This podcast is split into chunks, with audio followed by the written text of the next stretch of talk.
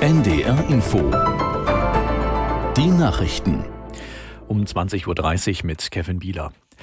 Die Terrororganisation Hamas hat dem Roten Kreuz eine weitere Gruppe von Geiseln übergeben. Es handele sich um zehn Israelis sowie zwei Ausländer, teilte die israelische Armee mit. Im Gegenzug sollen 30 weitere palästinensische Häftlinge entlassen werden. Es ist bereits die fünfte Gruppe an Geiseln, die seit Beginn der Feuerpause am vergangenen Freitag freigekommen ist. In den Händen der Hamas sollen sich noch etwa 160 Menschen befinden.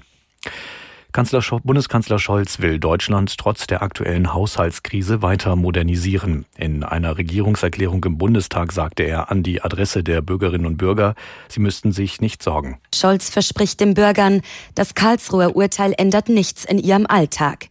Egal ob Kindergeld, BAföG, Rente oder Wohngeld, all das sei sicher. Gleichzeitig kündigte der SPD-Politiker Einsparungen an. So sollen die Energiepreisbremsen zum Jahresbeginn enden. Von der Opposition erntet Scholz für seine Regierungserklärung scharfe Kritik. Der CDU-CSU-Fraktionschef Friedrich Merz warf dem Kanzler vor, für die Haushaltskrise verantwortlich zu sein.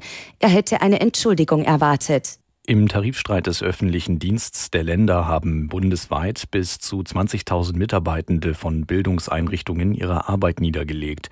Das teilte die Gewerkschaft Erziehung und Wissenschaft GEW mit aus der NDR Nachrichtenredaktion Volko Damm. Die GEW hatte Lehrkräfte, Erzieherinnen und Erzieher sowie Beschäftigte in der Sozialarbeit zu Warnstreiks aufgerufen. Im Norden fand eine große Kundgebung in Mecklenburg-Vorpommern statt. Vor der Staatskanzlei in Schwerin demonstrierten etwa 2000 Menschen, unter ihnen viele Lehrkräfte. Lehrkräfte. Im Nordosten sind mehr als 8000 Lehrerinnen und Lehrer nicht verbeamtet und dürfen sich deshalb an Streiks beteiligen. Laut GEW kam es in Schwerin, Rostock, Stralsund und Greifswald zu Unterrichtsausfällen. Auch in Hamburg gingen Beschäftigte des Bildungswesens auf die Straße. Finnland schließt morgen seinen letzten Grenzübergang für Personenverkehr nach Russland. Ministerpräsident Orpo begründete den Schritt mit der nationalen Sicherheit. Nach Angaben des finnischen Grenzschutzes war in den vergangenen Wochen die Zahl von Einreisenden sprunghaft gestiegen. Die Menschen seien ohne die erforderlichen Papiere von Russland aus über die Grenze gekommen.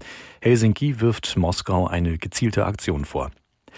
In Indien sind nach mehr als zwei Wochen alle verschütteten Arbeiter aus einem eingestürzten Autobahntunnel gerettet worden. Der Minister für Straßenverkehr Gadkari zeigte sich erleichtert. Einer der bedeutendst, eine der bedeutendsten Rettungsaktionen der letzten Jahre sei erfolgreich zu Ende gegangen. Einsatzkräfte hatten eine schmale Röhre errichtet, durch die die insgesamt 41 Verschütteten in Sicherheit gebracht werden konnten.